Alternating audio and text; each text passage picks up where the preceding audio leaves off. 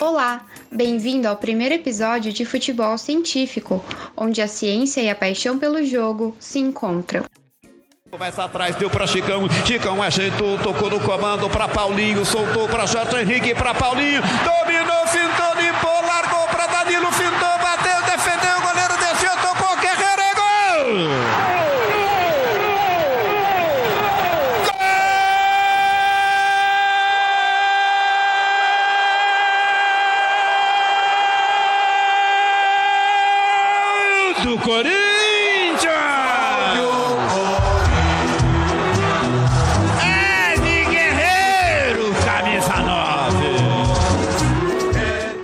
ciência está em todos os detalhes do futebol, inclusive na contratação daquele jogador importante que fez um gol decisivo para o seu time na final de um campeonato. Aliada com a tecnologia de softwares, a análise de desempenho se tornou uma ferramenta importante para evitar erros no momento de trazer um reforço. O futebol profissional procura recursos que ajudem na busca pelo alto rendimento.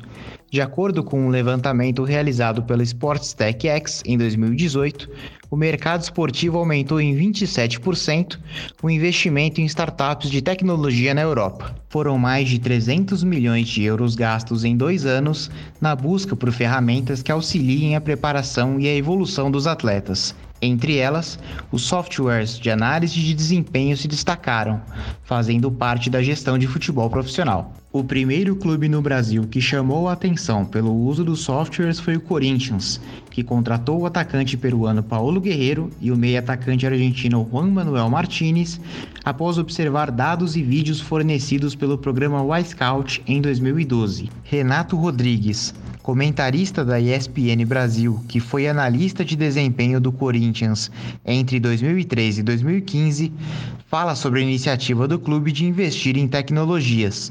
Os outros clubes também começaram cedo, o caso do Inter. O Inter eu sei que desde o começo já tinha uma coisa, o Grêmio também, mas foi um dos primeiros clubes a, a investir nesse tipo de coisa, a colocar dinheiro, a contratar gente.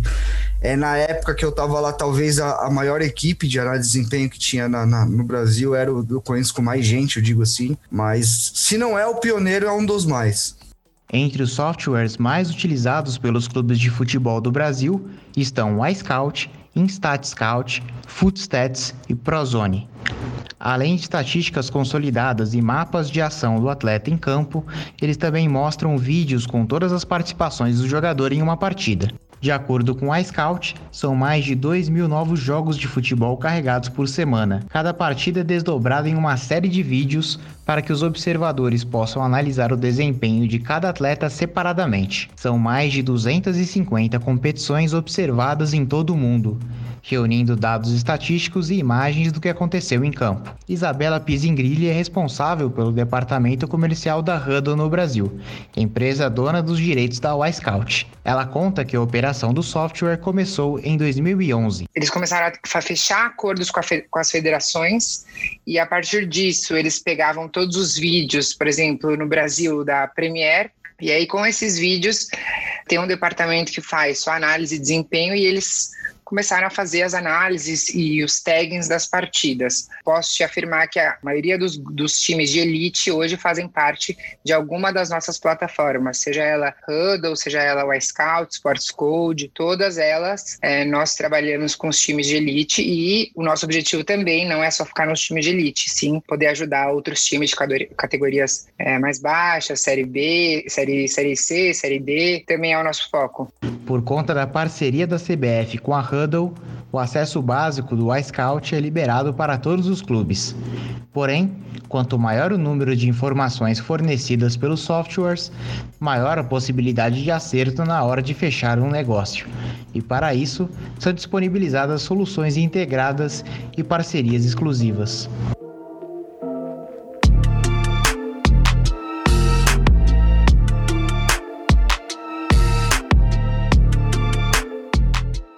René Dresner, pesquisador do esporte pela Universidade de São Paulo, destaca que os dados se tornaram fundamentais para o trabalho do analista de desempenho. Com certeza hoje que eu conheço, vai todos os clubes para ver jogador. Eu lembro que antes para ver jogador você mandava um olheiro lá especial e o olheiro tinha o achado que via. Aí depois foi a era do DVD, né? Você pegar 10, 12 anos atrás é o DVD, né? Então todo mundo botava DVD para captar jogador. Hoje não. Hoje todos os clubes, antes de contratar um jogador, eles têm analista de desempenho que analista, analisa o, o desempenho deles e eles acessam a base de dados para ver como que é o desempenho do jogador dentro da base de dados. Não que os dados analisados sejam os melhores possíveis, mas eles já eles acessam essa base de dados eu com certeza o jogo do jogador. Então ninguém, clube não assina com o jogador a cega. A discussão ganha espaço entre os profissionais diretamente ligados ao esporte. Danilo Benjamin, analista de desempenho e colaborador da Universidade do Futebol, afirma que o interesse dos gestores e comissões técnicas é focado principalmente nos vídeos das plataformas a questão de, de, dos softwares de análise é, hoje, digamos que estão nas mãos da, da, grande maioria dos profissionais e dos clubes, eles são muito mais voltados para é, mais, mais para algo prático mesmo assim, né? Para tratamento de imagem, para tratamento de vídeo, não necessariamente para para armazenamento e tratamento de dados, né? Digamos assim, isso hoje isso vem principalmente de, de, de, de, de terceiros, de outras plataformas, né? Então você tem aqui na América do Sul a Akin Analytics, que, é, que fornece uma imensa gama de dados para a maioria dos clubes. Você tem o iScout, que é um dos mais populares, porque ali os dados com o vídeo, você tem a Instats. Então, enfim, essa produção mesmo de, de, de dados, né, de números e o tratamento disso é muito feito por essas plataformas, não necessariamente pelos clubes, né? Então não é tanto, às vezes, um objeto específico de, de, de, de discussão e de estudo. Porém, é preciso fazer bom uso das ferramentas antes de indicar um jogador.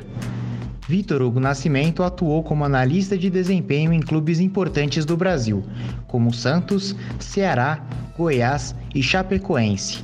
Ele explica como funciona o processo. É o principal é assistir vídeo. Né?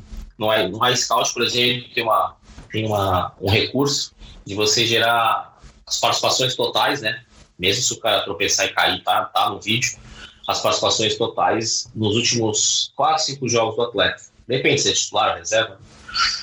E aí são 200 ações. Então, esse vídeo, para mim, né, já com a expertise que eu tenho, é o suficiente para mim poder dar um, um meu veredito sobre o atleta. E é claro que eu observo outras coisas, mas esse é o principal, nunca foge. Eu não vou pegar os números e vou ver. É, isso muitas vezes te engana. E a gente usa, né? Até porque somos obrigados a usar, né? As pessoas do futebol, o Stand Scout. Eu, a Scout, tem gente que só usa um ou outro, mas há uma diferença entre os dois, há, mas são poucas, né? O Stand Scout está tá cada vez evoluindo mais, nesse momento tem mais recursos, mais coisas do que o, o, o iScout. E existem aquelas ferramentas também de, de usar durante a partida tal, mas são poucos treinadores que se utilizam disso durante o jogo. Isso é muito mais a vaidade do clube para dizer que faz uh, do que realmente é utilizado. Tem treinador que nem deixa a analista do clube entrar no vestiário para falar no vestiário do treinador, sabe? Mas basicamente esses dois softwares são por quê? Porque eles têm os jogos de todas as ligas, né, cara? E os jogos, os dados estatísticos de todas as ligas, da maioria dos jogadores. Então, então obrigado a ter, porque isso é como se fosse uma matéria-prima, né? Matou matéria-prima são os jogos. É, hoje em dia não, não compensa mais, assim, não, não, tem como, na verdade, você gravar tudo e tal, etc. Assim, depois que eles começaram, desde 2011 já existem essas plataformas, né? O, o Stunt Scout chegou um pouco depois, no Brasil, eu digo, né? A montagem frequente de elencos acontece principalmente em clubes menores, que precisam formar grupos para competições específicas. É o caso do Mirassol, que disputa o Campeonato Paulista e a Série D do Campeonato Brasileiro. Rafael Calil atuou como analista do clube entre janeiro e abril de 2020 e destaca quais são os pontos importantes para a avaliação de um atleta. O primeiro de tudo, eu, o que eu prefiro é a parte de vídeo, né? Você observar e você tirar suas conclusões. Mas a parte estatística, basicamente a gente vê quantidade de jogos, né? Quantidade de minutagem nos jogos. E aí, dependendo da posição, se, o, se é um defensor, quantidade de desarme, né? De o jogo aéreo, se ele vai bem no jogo aéreo, os duelos aéreos, né? Duelos pelo chão, atacante, finalização, quantas vezes ele finaliza meia, quantos passes ele dá, passe para frente, né? Que isso é uma, uma parte boa que tem além dos passes, você consegue ver se o passe é para o lado, para trás, para frente. É, são coisas mais básicas, dependendo da posição, e, e aí vê a, a parte do vídeo mesmo para você ter a sua conclusão do jogador. A seleção das características e dados, de acordo com a posição em que o jogador atua, muda totalmente o resultado final da análise. René Dresner, pesquisador do esporte pela Universidade de São Paulo, defende que a observação precisa ser muito mais qualitativa do que quantitativa, analisando cada situação de jogo em que o atleta está inserido. Então, na verdade, as referências que tem, lógico, progressão, quanto mais perto do gol, maior, maior a chance de passe, mas não é só isso, né? Você tem, por exemplo, a pressão que ele está sofrendo, então, por exemplo, se tem um atleta está pressionado ele consegue tirar a bola de uma zona de pressão, de uma zona de menor pressão, isso cria uma boa eficiência. Então, você tem que olhar de cara a pressão na bola que está sendo exercida. Além disso, você tem que olhar a organização da defesa adversária. Tá certo tem a ver com progressão, mas pode ter passes que têm a mesma progressão, mas um passe que pode gerar um desequilíbrio maior no sistema defensivo adversário do que o outro. Então, mas qual que é o problema disso? A partir do momento que você deixa mais complexo essa análise, você tem que prestar atenção mais pontos que acontecem no jogo. Aí você tem que ter um conhecimento maior, uma coisa mais delimitada, e a análise demora mais. Então, isso, por isso que às vezes limita um pouco. E por isso que tem muita gente que prefere e fica olhando só para esses dados mais simples. Geralmente, os analistas que estão na prática, eles têm que resolver o problema a cada cinco dias porque é um jogo atrás do outro. Então eles ficam se apegando a referências mais fáceis de serem analisadas e eles não tratam do problema com tanta profundidade que deve ser tratado. Dá um exemplo assim: finalização. Você vai comparar o efeito da finalização se eu ganhou mais ou ganhou menos. Aí você põe todas as finalizações no mesmo pote. Então tudo é finalização ótimo. Então vamos ver. Mas tem finalização, por exemplo, que é perto do gol com oposição froca, que é a probabilidade de gol é 50% a 60%. E se você pegar uma finalização de fora da área, desequilibrado, a probabilidade de gol é 1 a 1000. Se você botar tudo dentro do mesmo pote, a, a chance que vai ter 50% de probabilidade de gol, junto com a chance que vai ser um gol em mil situações igual a daquela, você perde o poder de discriminação de eficiência da finalização. Por quê? São situações muito diferentes. Então, se você põe situações diferentes dentro de uma mesma categoria, você perde poder discriminatório. Lidar com as mudanças constantes de estilo de jogo e de comissões técnicas é um grande desafio para que as contratações sigam uma única linha de análise. Bruno Formiga, comentarista do esporte interativo, aponta a necessidade de definir projetos esportivos dentro dos clubes. Que a gente não tem muito DNA do clube, né? Vale muito pro, pro cara que tá ali naquele momento. Então, assim, o técnico que tá ali naquela hora, o cara.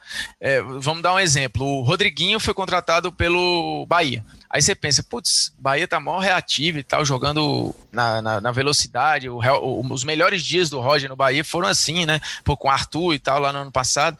Aí você pensa, o que, que o Rodriguinho tem a ver?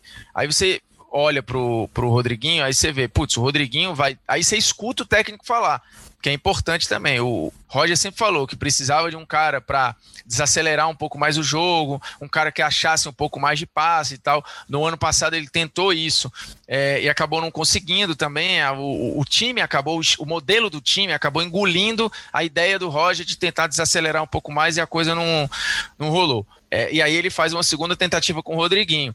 Quando você vai analisar essa, essa contratação, você precisa colocar isso em, em pauta para falar, ó, é uma segunda tentativa de você, mas, mas, no contexto do Roger, não necessariamente do Bahia, porque é, é, os caras vão muito ao bel prazer do, do, treinador, né? Não tem um projeto macro de identidade, né? Como a equipe joga, um DNA e tal.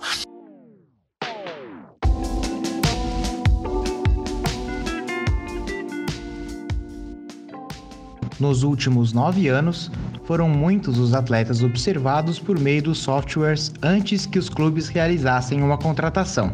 Um dos casos lembrados por Vitor Hugo Nascimento é o de Léo Veloso, atleta que jogou pelo Goiás em 2014 e era desconhecido no mercado brasileiro.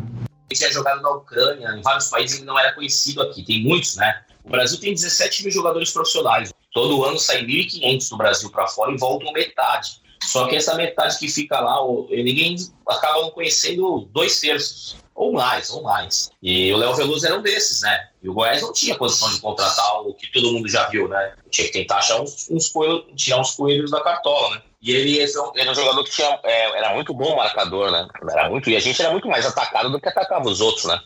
Então a gente tinha que primar por um jogador de mais marcação do que um, um cara que era melhor atacando, né? Não adiantava nada.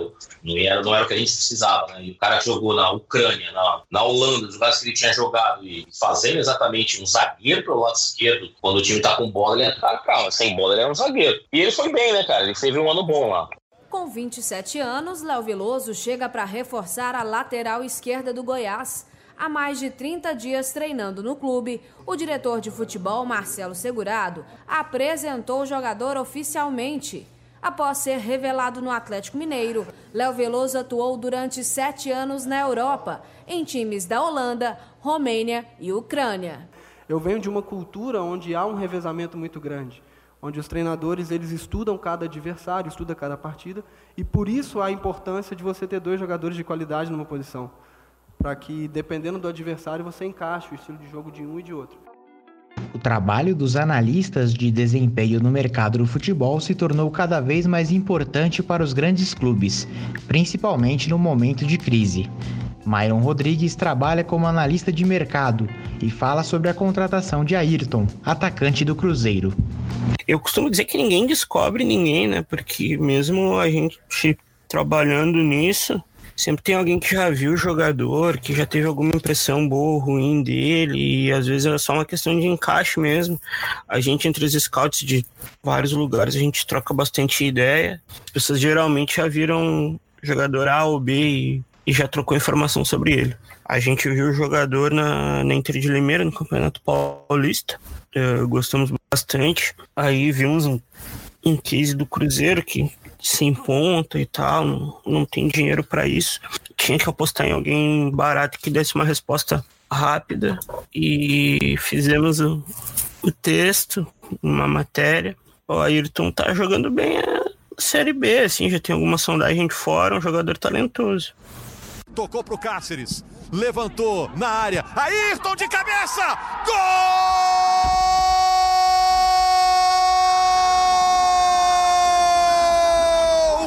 Do Cruzeiro! Ayrton, ele de novo! Pelo terceiro jogo consecutivo, Ayrton mostra serviço. Existem outros casos na segunda divisão do futebol brasileiro. Danilo Benjamin conta que as ferramentas foram utilizadas para a contratação de Luiz Gustavo, zagueiro que chegou ao Guarani para ajudar na campanha que evitou o rebaixamento para a Série C em 2019 que na época ele estava no Vasco uh, e que a gente estava atrás de, de, um zagueiro e de determinado perfil financeiro que se enquadrasse dentro das capacidades do clube, né? E isso enquadra jogadores por empréstimo, né? Porque para o clube que está emprestando um jogador que não está utilizado é bom, porque ele dá uma aliviada na folha salarial e também na quantidade de pessoas ali para dia a dia de treino e tal. E para o clube que está recebendo é bom também, porque vai chegar um atleta ali num custo menor e que vai poder agregar esportivamente para a equipe, né? E isso encaixava no perfil do Luiz. E quando a gente gente começou a ver os dados dele, tanto alguns membros da comissão quanto alguns é, diretores começaram a questionar um pouco a vinda do Luiz pela baixa estatura dele. E o Luiz realmente, se for comparar com a média dos zagueiros ou com o padrão hoje dos zagueiros, ele não era um zagueiro muito alto. Se não me recordo, ele tinha é, uns 79, 1,80, alguma coisa assim. E daí isso estava gerando um certo empecilho aí para estar tá trazendo o Luiz, né? Porque na questão financeira e em outras questões isso já tinha sido acertado, né? E daí eu fui novamente analisar os vídeos do Luiz, analisar os dados do Luiz e eu comecei a ver que, assim, mesmo ele sendo um zagueiro de baixa estatura, primeiro que ele tinha uma capacidade, duas capacidades, que era uma das coisas que a comissão estava buscando, que era a velocidade, então ele era um zagueiro veloz, e outra capacidade era a qualidade de passe, que era o que a gente precisava também, porque a gente estava querendo mudar um pouquinho o perfil de jogar e ter jogadores ali que conseguissem construir o jogo desde trás com mais qualidade. Então essas coisas foram pesaram muito quando eu fiz a indicação do Luiz. E daí, quando começou essa situação de ter essa certa certo preconceito em relação à altura dele, eu fui buscar os dados dele, né, esmiuçar um pouco mais os dados dele em relação a as disputas de bola aérea, né? Isso e, com, e não e peguei os dados dele em comparação com os demais atletas que estavam, digamos, é, ali em avaliação para decidir sobre qual a gente iria investir. E no comparativo do Luiz com esses, acho que eram mais três ou quatro outros zagueiros que estavam ali no páreo, ele era o que tinha melhor índice de aproveitamento, né? E quando eu trouxe esses dados, daí isso foi algo que assim que daí contribuir, e daí eu também né, acabei fazendo uma edição específica ali de disputa de bola aérea dele, né, de para o pessoal poder ver também, né, e não só ler os dados, e daí isso foi algo que teve um peso determinante aí depois na, também na para que esse preconceito acabasse, para que se desse continuidade aí na, na, na negociação do, do, do, Guarani com o Vasco para trazer o Luiz e concretizou e deu certo. Tanto que o Luiz veio ano passado, fez vários jogos pelo clube, fez gols importantes pelo clube, foi capitão da, da equipe né, e contribuiu muito para a gente conseguir evitar o rebaixamento do Guarani no ano passado. Os softwares também passaram a ser utilizados pelos clubes nas categorias de base. Raul Cabral, treinador do clube paulista Primavera de Indaiatuba, conta que o uso da tecnologia foi importante para a contratação de Bruno Nazário pelo Figueirense. O meio atacante se destaca pelo Botafogo no Campeonato Brasileiro de 2020. bem interessante porque ele é um atleta que chama bastante atenção pelo jogo vertical e de bastante é, procurar bastante o gol. E aí foi onde a gente conseguiu um pouco mais de informações e números dele, dados. A gente cruzou essas informações com algumas informações que a gente teve também de pessoas que haviam trabalhado com ele. Nós levamos ele no Figueirense. Foi um processo que ele chegou no clube, ele tinha um perfil de um jogador muito técnico, mas pouco dinâmico. E após um, um teste físico que ele realizou para o nosso preparador físico, através de mais um software, ele acabou sendo identificado que ele tinha uma condição física muito boa e nesse cruzamento de dados de condição física boa com técnica, a gente conseguiu cobrar um pouco mais dele, uma cooperação e uma participação para desenvolvimento. E ele deu um salto de qualidade em coisa de menos de dois anos. Ainda com 17 anos, ele já estava estreando no profissional do Figueirense. Com a riqueza de informações, os próprios jogadores passaram a entender que é importante avaliar o desempenho. Vitor Hugo Nascimento é dono da Personal Scout, uma empresa que faz análise de performance e apresenta aos atletas. Ele explica como funciona a parceria. Ele é feito uh, em cima do controle de todas as ações do atleta em cada partida. O atleta atuou 20 minutos, ou uns 90 minutos ou mais, né? O tempo que ele, o, o tempo que ele teve em campo, todas as ações dele são monitoradas e, e ela gera um scout, que varia de 40 a 52 dois segmentos, porque depende da posição, né? É, o do goleiro é diferente, um zagueiro dificilmente faz um cruzamento, enfim, às vezes tem dados que ficam zerados, né? Mas existe um controle dessas ações, ah, além do mapeamento das participações, que ficam bolinhas no campo onde ele tocou na bola, que isso é controlado por um software russo, e tem o mapa de calor, que também é, é, é, feito em cima da mesma tecnologia, mas envolve a movimentação do atleta, não necessariamente ele tocou na bola. Ah, nós trabalhamos com, com, essas informações, porém, é, atleta, isso é o que gera de pós-jogo, né? que gera do jogo. Porém, se o atleta, sendo cliente da empresa completo, né, que trabalha o pré-jogo, pós-jogo e a sua carreira como um todo, no sentido da gente fazer o trabalho que a gente faz, que é de alcançar algumas metas e essas metas são em cima de números de performance. Se é um atleta que tem baixa minutagem, todos eles precisam trabalhar para aumentar a minutagem. Aumentar a minutagem é ser é, titular do time. Se, o, se é um perfil do atleta que naquela temporada vai realmente ficar entrando e saindo, principalmente jogadores beirada, está acontecendo isso muito, né? Que é um jogador que acaba se esforçando muito no jogo, acompanha o lateral e tal. O jogador mais substituído no futebol hoje é o jogador de. Uh, antes eram os volantes, amarelo e ficavam pendurados, né? Agora são os beirados, então eles se acostumam a ter a minutagem mais baixa e a gente gera, os números de ações diminuem, mas são médias por minuto. Então, A gente sabe quando o jogador está indo bem ou mal, mas é claro que a leitura dos números ela não é fria, né? A gente sempre fala que faz a análise é, quantitativa, que é essa que eu estou te falando, né, do que é gerado de número, mas tem a qualitativa.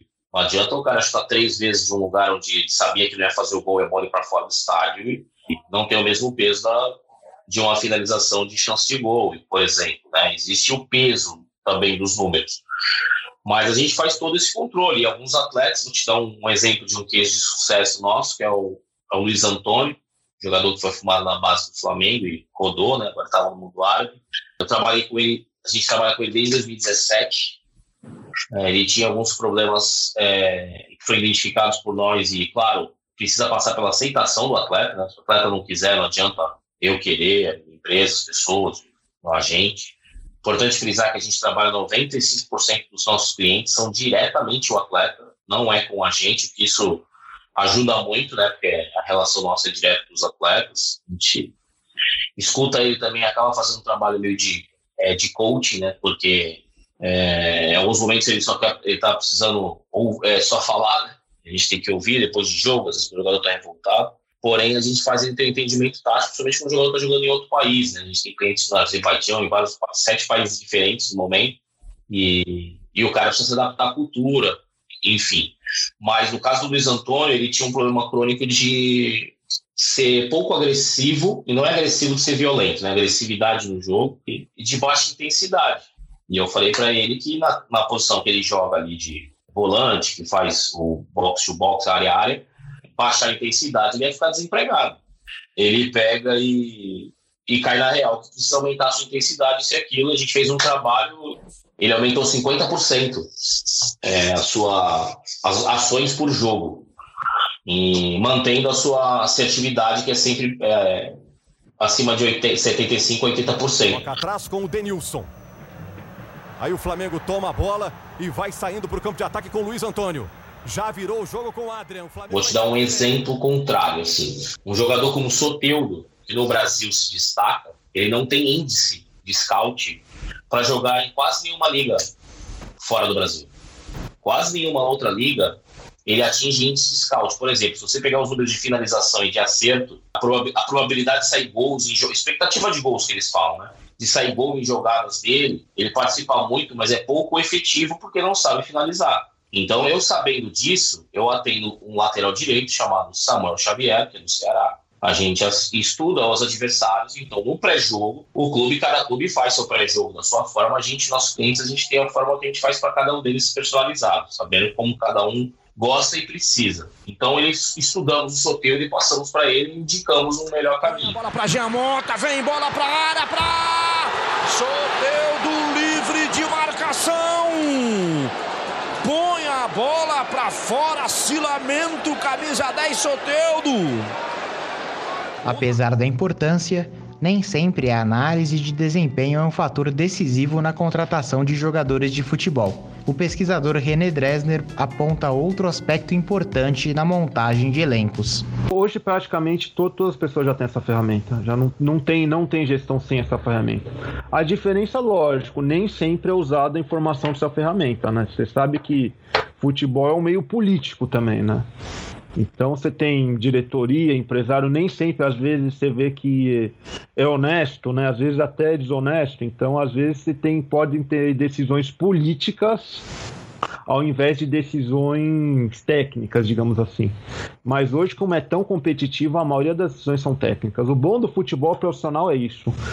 Se é uma porcaria, se der errado, tá todo mundo vendo o jogo, todo mundo é criticado.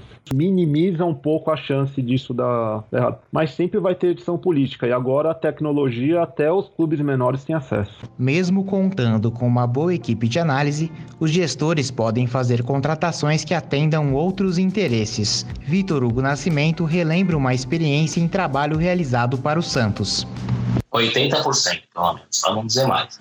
Se tu puder ver, hoje, hoje em dia dá para descobrir pelo Instagram, né? Se perder o tempo. Tem time que tem 10 jogadores do mesmo empresário. Isso não é coincidência. Eles fecham com um porque fechou com o outro, para fechar com um tem que fechar com o outro. Tem um caso de jogador que eu trabalho que resolveu ficar sem empresário, o mercado tá boicotando e não tá contratando o cara. Existe muita coisa muito complicada no futebol. Cara. Aquele jogador tá num time ganhando 10 mil, vai trabalhar no outro time para ganhar 70 e não tem nenhum motivo para isso porque o cara não vai pingar 70 na conta dele. Isso é muito complicado, cara. Muito, muito. E aí tem o treinador, que a maioria deles quer trabalhar só com jogadores que ele já conhece. Aí tu fala, pô, mas o cara tá mal. Ah, mas eu confio nele. Mas, porra, confia nele há, há seis anos atrás.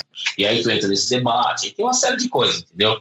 O Santos, por exemplo, na época, é, na gestão, quando era modesto, a gente fez análise para eles. Dos todos os gringos que foram contratados, a gente fez análise. Só um não foi reprovado, entre aspas. Né? A gente não reprova, a gente mostra e fica claro que não é para contratar, entendeu? A gente não vai, não vai um negócio vermelho escrito reprovado. E eles assim contrataram, cara. A gente sabia que o Brian Luiz não ia dar certo, que o Max Rolon não ia dar certo, que o Nogueira não ia dar certo, que o Kleber Reis não ia dar certo. Sabíamos já, isso era nítido. Assim. Porque a gente, por exemplo, consegue mostrar em gráfico que, por exemplo, a gente pega cinco elementos do Brian Ruiz, vai, um jogador veterano. Como está o Brian Ruiz? Vamos ver qual é o número de jogos que tem na liga que ele joga, que ele estava jogando. Ah, o número de jogos da equipe dele foi 60 no ano. Tá, quantos jogos ele fez? Ah, no ano ele fez 30, no outro ele fez 20, no outro ele fez 12. Aí o gráfico dele tá como? Tá diminuindo. Com isso, tá diminuindo a minutagem. Aí vamos pegar mais o item, vamos ver como é que tá. Mesmo nesses poucos minutos, se mudou as médias dele de finalizações, de passe para gol e passe para finalização, né? Porque assistência só contar é injusto, né? Com quem dá o passe, né? Então a gente conta passe para finalização. Porque se o amiguinho não acertar, não é culpa de quem deu o passe, né? E aí a gente vê que a média dele também estava diminuindo, mesmo naqueles poucos minutos. Então, assim, não tinha nada, nenhum dado, nenhum número que fizesse com que você é, é, fosse inteligente contratar o jogador. E eles contrataram porque o motivo era outro. E Bolaños. Junior Díaz. Díaz, linda pelota, centro, pasado.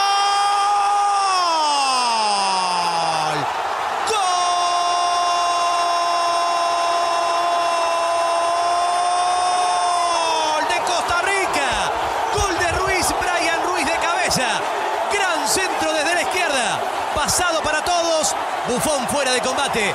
Y sobre el cierre del primer tiempo, los humildes. Costa Rica, la sorpresa. Sigue haciendo historia. Los tecos no se entregan. De cabeza Ruiz pone a Costa Rica 1, Italia 0. Surpresa em Recife. E no futuro, como funcionará o trabalho do analista na contratação de jogadores de futebol? Danilo Benjamin acredita que será focado em um departamento específico, coisa que o Atlético Paranaense faz hoje em dia os clubes é, cada vez mais têm estruturado seus departamentos de, de análise, de desempenho e mercado, né? E isso é uma coisa que eu vejo assim que também é algo que está caminhando para uma estruturação melhor, porque hoje ainda tem uma visão de que ah, o é, analista de desempenho, analista de mercado é a mesma coisa, né? E não são, né? É diferente. Se você precisa de, se você quer ter um profissional que está sempre atualizado quanto às questões de mercado, quanto às questões de atleta, você tem que realmente ter alguém com dedicação é, exclusiva para isso. Né? Então, um analista de desempenho hoje da equipe que ele tem que estar preocupado com gerar informação de treino, gerar informação de jogo, é fazer edição de, de imagens, tudo tal, para ele, além disso, agregar ainda a função de fazer análise de mercado, é algo que humanamente é inviável, né? É, claro que isso acontece, que a gente sabe que muitos analistas é, fazem isso, mas eu particularmente tenho profundas dúvidas de que ele realmente consegue fazer uma análise produtiva, qualitativa de mercado, se ele tem tantas demandas assim ainda com a análise de desempenho da equipe, né? Então eu vejo que são, são profissionais distintos, são expertises distintas, né? Não que, como eu falei, que não que esses profissionais, esses departamentos não possam se comunicar, acho que eles devem e têm que se comunicar, né? Todo mundo tem que estar sabendo muito bem o que está acontecendo. Por exemplo, ah, vamos procurar um meia, né? Mas qual que é o perfil dos meias que a gente tem na equipe hoje? Quem vai ter essa informação é, é a, o análise de desempenho, né? Quem vai saber melhor essa informação é de desempenho. Quem, qual que é o perfil dos meias que se assemelham mais no que estão no mercado hoje, que se assemelham mais aos meias que a gente tem outra, hoje na equipe. Daí quem vai ter essa informação aí, ou quem vai conseguir coletar essa informação quando ele desempenho e identificar isso no mercado, daí é esse análise de mercado.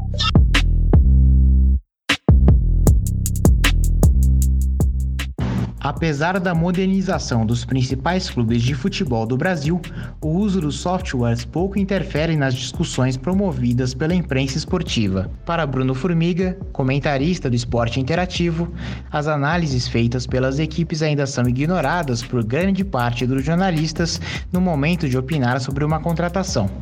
Os caras vão pelo nome, vão para onde o cara tava, vê ali quantos gols o cara fez, assistência, quantos jogos jogou e um abraço.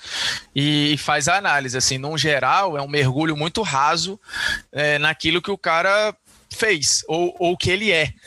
E aí, não, não precisa de muito trabalho, porque vamos lá. Eu não vou cobrar de, de um comentarista que o cara faça o estudo porra, com, com mapa de ação, com todos os gráficos, com probabilidade de gol, com gols esperados, com uma porrada de coisa.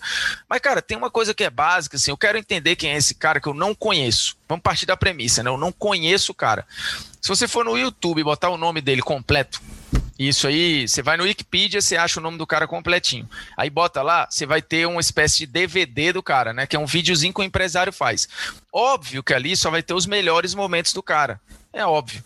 Mas você vai entender mais ou menos quem é esse cara. Pô, ele é um lateral que gosta de ir muito ao fundo. Pô, ele é um lateral que tem facilidade de driblar para os dois lados. Ele é um bom passador. Pô, esse lateral é um cara mais cansado, assim, que ataca menos o espaço, mas que é mais construtor, tipo um Felipe Luiz, ou ele é um cara mais o Maicon, que, porra, vertical pra caramba. Só aí você já sabe mais ou menos como é que o cara joga. Mais ou menos, não é nem uma análise de desempenho, é uma coisa bem rasa. Aí, pô, depois você vai num outro site desses qualquer, pega números do cara, né? Nas últimas temporadas. Você consegue ver lá quantos jogos ele jogou, quantas assistências ele deu, quantos gols ele fez e tal. E, enfim, se ele foi decisivo ou não. E casa as duas coisas. Beleza, eu tenho essas duas informações. Para onde o cara tá indo? Pô, ele tá indo pro time X. Pô, como é que esse time joga? Ah, esse time joga assim, assim, assim, assado. Pô, esse cara tem a ver com o estilo desse treinador? É, é uma coisa rápida de fazer. E aí você já consegue ter uma análise muito mais justa se aquela contratação é boa, se ela é ruim, se ela é um risco, se ela não é, se ela tem a ver com que o, aquele time produz ou não, e a coisa caminha. Porque, por exemplo, vamos lá, o, suponhamos que o Barcelona resolva contratar. É que agora mudou um pouco com o Ronald Koeman, mas assim, o Barcelona básico, né, do, do Guardiola. E vamos lá, ele contrata o Felipe Melo. Vamos dar um exemplo tem a ver o Felipe Melo com o estilo que o Barcelona aplicava naquele momento? Aí você vai falar, cara, o Felipe Melo joga assim, assim, assim, Barcelona joga assim, assim, desse jeito. Putz, não tem muito a ver. Aí eu embaso a minha crítica e falo, ó, pode ter sido uma oportunidade de negócio, valor estava baixo, cara, é uma doação, o cara foi de graça. Pô, aí vale o risco. Mas dentro do que apresenta aqui, eu acho que a contratação é ruim, por isso, por isso, por isso. Aí você embasa, não porque você não gosta do cara, ou porque você acha que o cara foi caro, ou porque ele estava jogando na China. E aí, porque senão fica a coisa fica muito. vai no chute, né? Assim, vai na, no gosto de cada um, como se o comentarista fosse um freguês que tivesse que ser agradado ali. Quando na verdade a gente precisa analisar com a cabeça do clube e do que o cara vai ser útil para o clube, não o que eu acho. Porque senão não, não faz sentido assim, né? Renato Rodrigues, ex-analista de desempenho do Corinthians e comentarista da ESPN Brasil, vê evolução no uso dos dados nas discussões presentes no jornalismo esportivo. Eu acho que as coisas melhoraram nos últimos anos. Até por conta de algumas pessoas que começaram a, a, vamos dizer assim, pressionar quem fala a mesma coisa sempre, entendeu? Você vê hoje gente com qualidade comentando, e essas pessoas estão ganhando espaço. Mas no geral, sim, cara. No geral, ainda tem muita resistência, né? Por essa questão de estudar o jogo, de olhar para o jogo, Existe muita gente há muito tempo já no, no, nas suas posições e que não sei porquê, talvez não sejam tão abertos a, a, a esse tipo de situação. É, ou estão confortáveis do jeito que estão, entendeu? Então também acham que dá para levar assim. Obviamente, cada um tem, tem sua escolha, acho que a gente tem que respeitar o trabalho de todo mundo, acho que tem espaço para tudo para coisa mais engraçada, para análise, para reportagem. Acho que é importante a gente ter essa diversidade. Eu acho que às vezes a gente fica muito em cima do resultado, às vezes a gente não, não dá tempo para os profissionais trabalharem também, às vezes a gente esquece que ele é um profissional, que tem uma família e acaba pegando um pouco mais pesado. Tem melhorado, mas ainda tem muita coisa que, que falta ainda nesse meio essas informações, elas estão aí, só não usa quem não quer. A questão é consumir pessoas que fazem uma boa leitura dessas informações. Por exemplo, o número, por exemplo, o número por si só, ele não diz muita coisa, entendeu?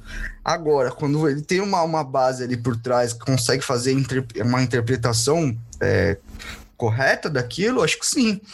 E assim, tá no celular agora, né? Tá em todo lugar, as pessoas jogam videogame, as pessoas assistem, nos jogos aparecem as estatísticas e tal. essa sempre foi a meta, sabe, cara? É, quando eu chego na ESPN, tentar aproximar esse mundo. E aí, não aproximar o mundo da análise de desempenho. A desempenho é uma profissão, sabe? Uma coisa ali muito, muito de dentro do clube. É, eu acho mais assim, olhar para o jogo com um olhar um pouco mais crítico, um pouco mais embasado, é, um pouco mais de racionalidade na hora de, de, de, falar de futebol. Eu acho que é, que é por aí a, a ideia. Eu sou Wesley Neto e esse foi o primeiro episódio do podcast Futebol Científico. Em breve, novas entrevistas e discussões sobre como a tecnologia mudou o futebol. Obrigado e até a próxima.